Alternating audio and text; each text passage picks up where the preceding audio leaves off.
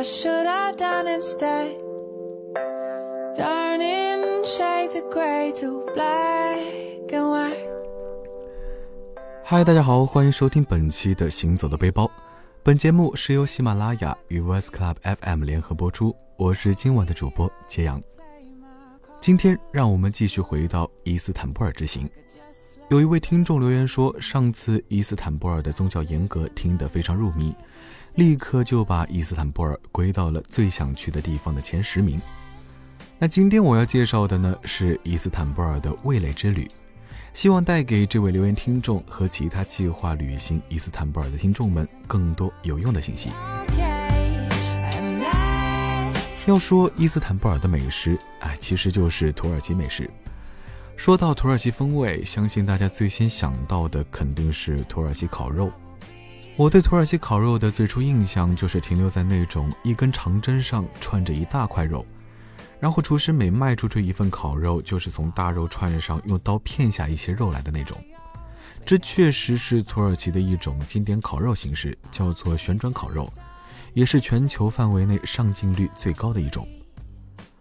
旋转烤肉一般是牛肉或者鸡肉，每层从大肉串上削下来的肉都刚刚经过炙烤，带着温热和香气，混合上蔬菜，有时候还会有薯条，裹上卷饼，挤上酱料，可谓是肉食动物的最爱。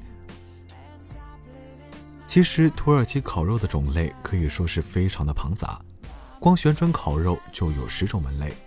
此外，还有什么茄子烤肉串、西红柿烤肉串、烤肉丸、伊斯坦德尔烤肉串等等。前面几种基本能从名字上分辨出食物大致的模样。伊斯坦德尔烤肉串就比较特别，是把肉片下来以后就着酸奶吃的一种烤肉，还可以混着米饭一起。嗯，光听描述是不是有一种大学食堂的黑暗料理的感觉？的确，事实上，很多游客表示无法接受伊斯坦德尔烤肉串的迷之风味。但是我个人本着吃货精神，可是一定要入乡随俗的尝一尝。不要以为有什么美食可以逃过我的魔爪。我个人来说，吃这种烤肉有一种在吃印度菜的感觉，带肉的咖喱加饭一起，和带肉的酸奶加饭一起，嗯，其实听起来好像没太大差别。如果你去到伊斯坦布尔，正巧遇到了伊斯坦德尔烤肉串，不妨试一试这种陌生的风味。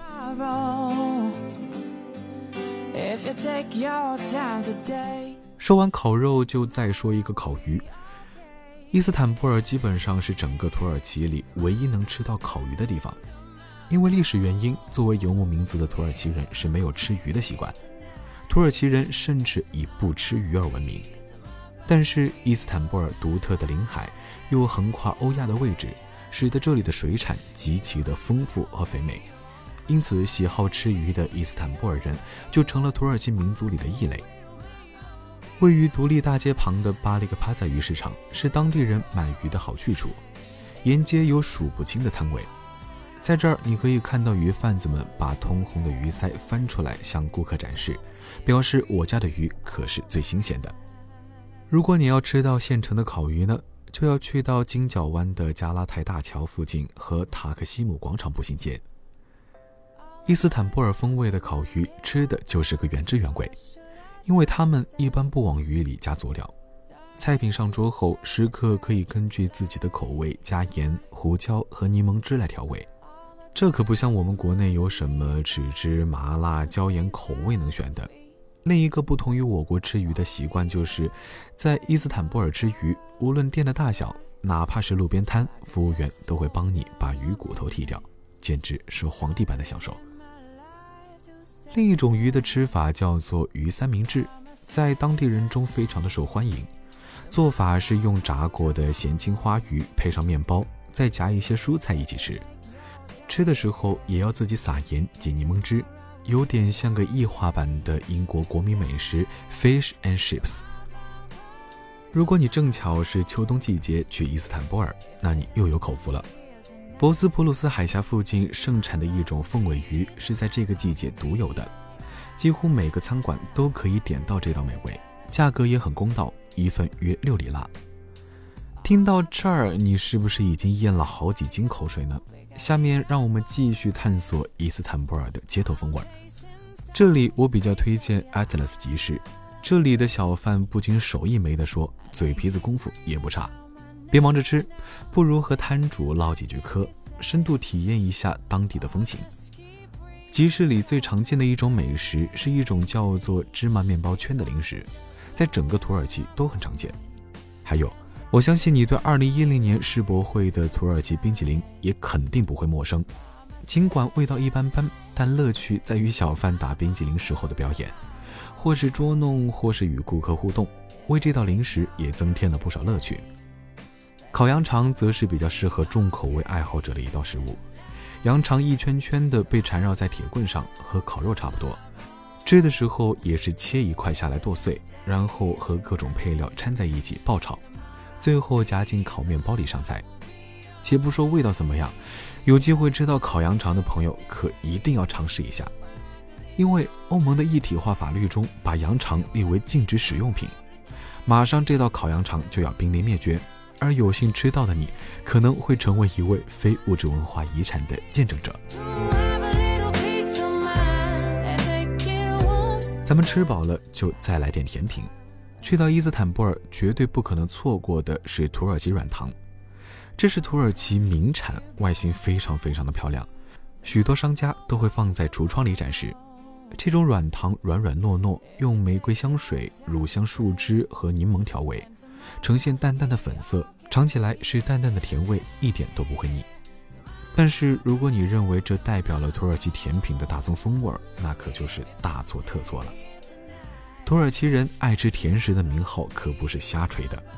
他们深爱的大部分甜点可谓是甜到了极致，简直是啊一口胖三斤，两口糖尿病。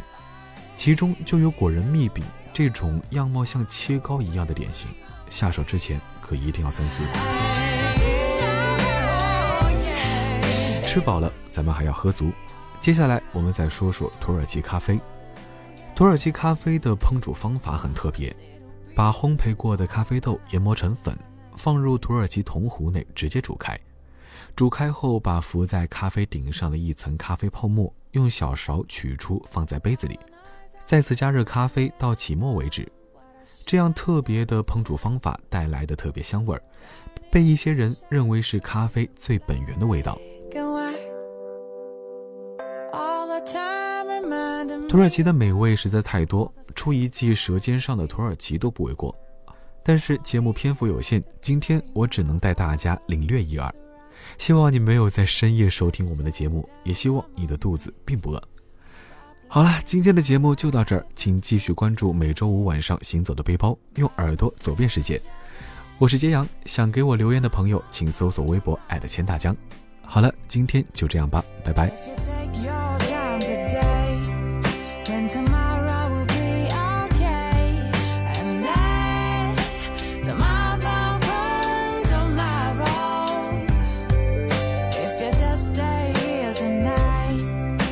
Tomorrow